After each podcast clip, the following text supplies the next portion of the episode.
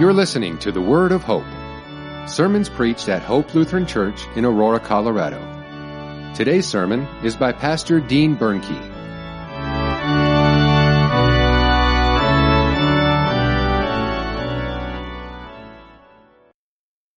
Grace, mercy, and peace from God our Father, Lord and Savior Jesus Christ. Amen. The base for our sermon tonight is from the book of Exodus, chapter 1, verse 1 through chapter 2, verse 10. Howard Rutledge was an American fighter pilot. He was shot down and captured by the North Vietnamese in 1965.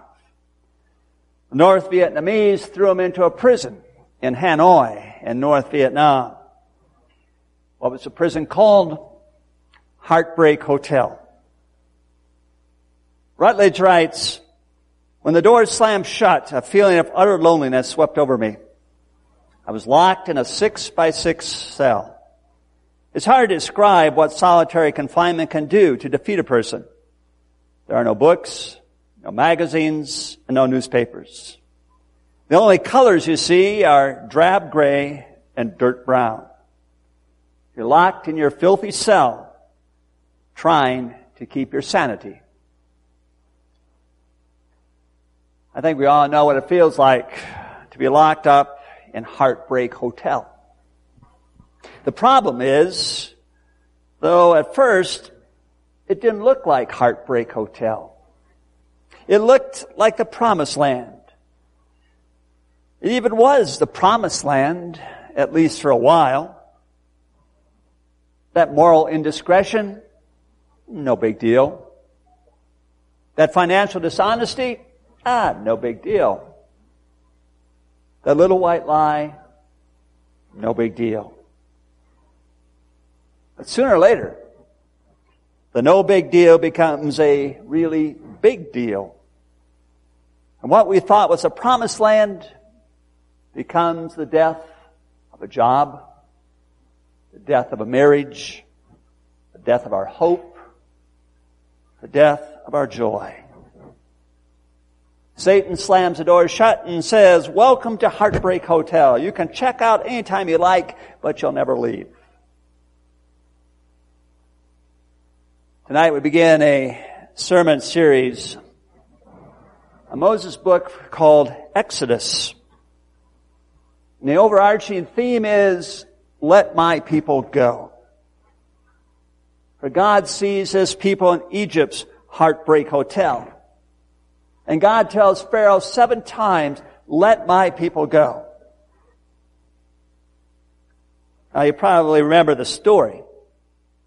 It was due to a famine in about 1850 BC that Jacob and his family traveled from Canaan to Egypt.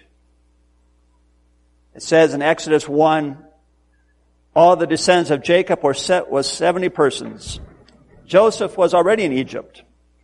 Then Joseph died and all his brothers and all that generation. But the people of Israel were fruitful and increased greatly. They multiplied and grew exceedingly strong so that the land was filled with them.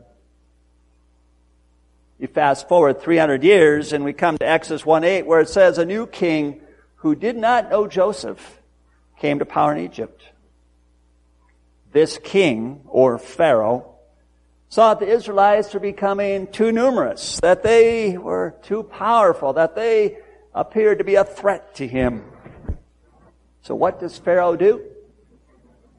He creates his own version of Heartbreak Hotel. Stage one is state slavery. It says in Exodus 1, they put slave masters over them to oppress them. In other words, Israelites with forced labor. They built Pithom and Ramses as store cities for Pharaoh.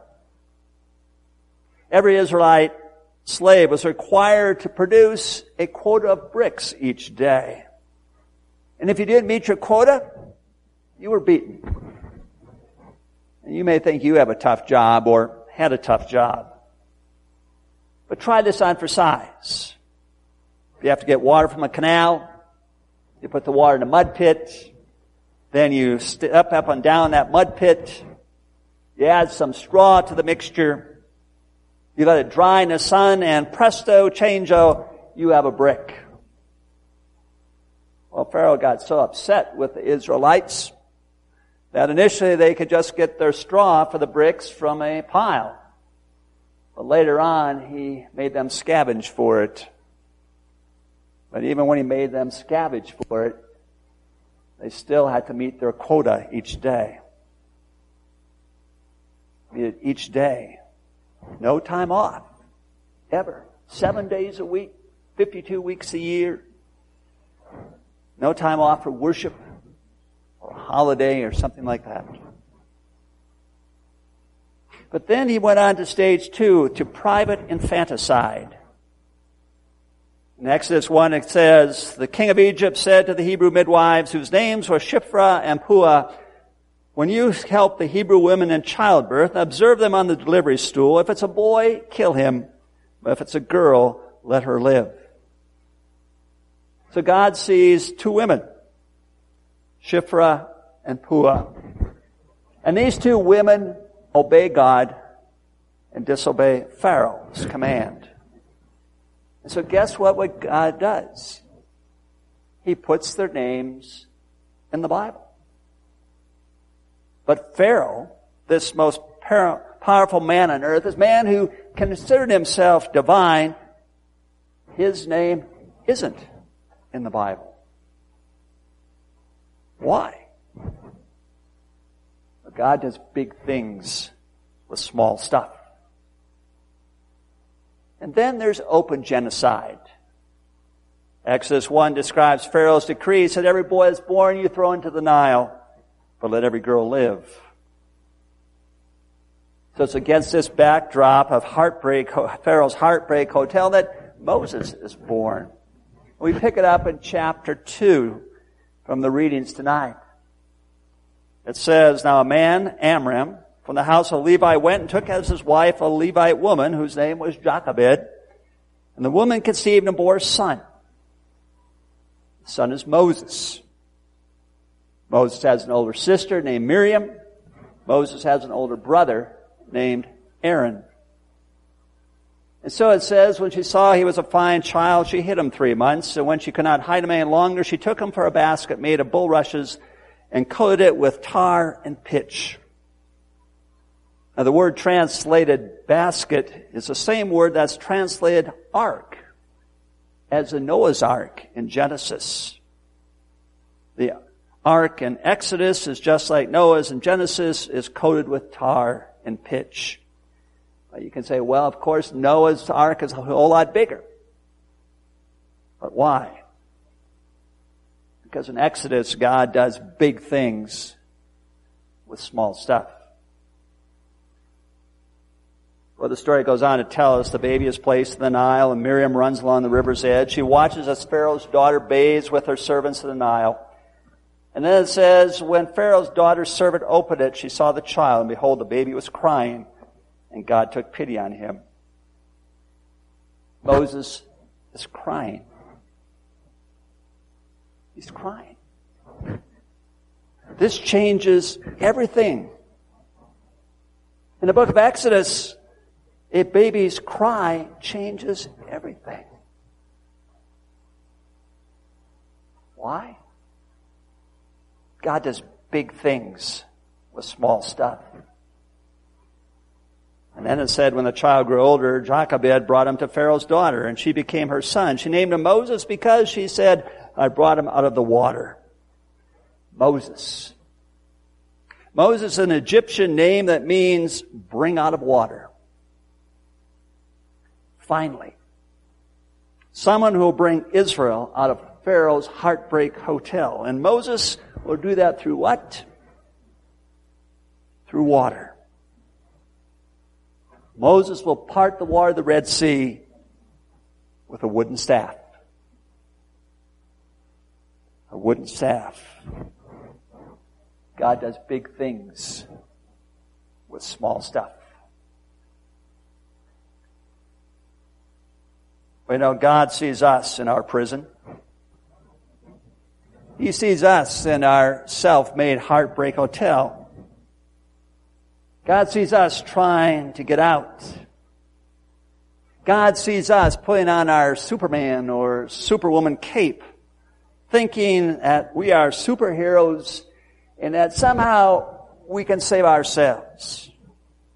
Somehow if we're good enough, long enough, we can save ourselves. And if we can save ourselves, the thinking goes, you really don't need someone to suffer and die on a cross for you. But I've got some bad news for you. You're not a superhero.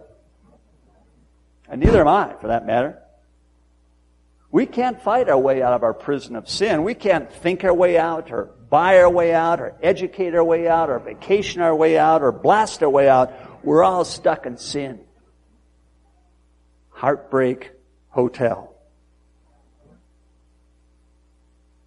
But there's some really good news. God does big things with small stuff. It's Jesus through suffering and death on the cross that brings us out of our prison of sin and death. And just like the book of Exodus, he does it with small stuff. The tokens of his passion. Think of them. Chalice, torch, lantern, sword, whip, whipping post, clothing, 30 pieces of silver, dice, spear, hand which struck Christ, torch, pitcher of gall and vinegar. The thing is that Jesus doesn't recoil. Jesus doesn't run. He doesn't retreat at the sight of our ugly prison. Jesus doesn't say, I'm out of here, let somebody else do that. Jesus comes to us right where we are. To do what? Really big things. To set us free from our sin and death with really small stuff. Howard Rutledge has more to say about Heartbreak Hotel. He writes, I prayed for strength to make it through the ongoing night. Then one day, a glimmer of light dawned through the bottom of my prison door. And I knew that God would set me free. And He did. The thing about life is, it gets dark, doesn't it? Sometimes life gets really dark. And what we thought was a promised land turns out to be Heartbreak Hotel. You can check out anytime you like, but you'll never leave. But there's a glimmer of light dawning. Can you see it? It's Easter light. It's Easter deliverance. And it's there for us right now. How can you be so sure? God still does really big things. He sets us free from sin and death with really small stuff. In the same way, in the name of Jesus, that's God's gift to you. Amen. And now may the peace of God which surpasses all human understanding guard your hearts and minds through faith in Christ Jesus. Amen.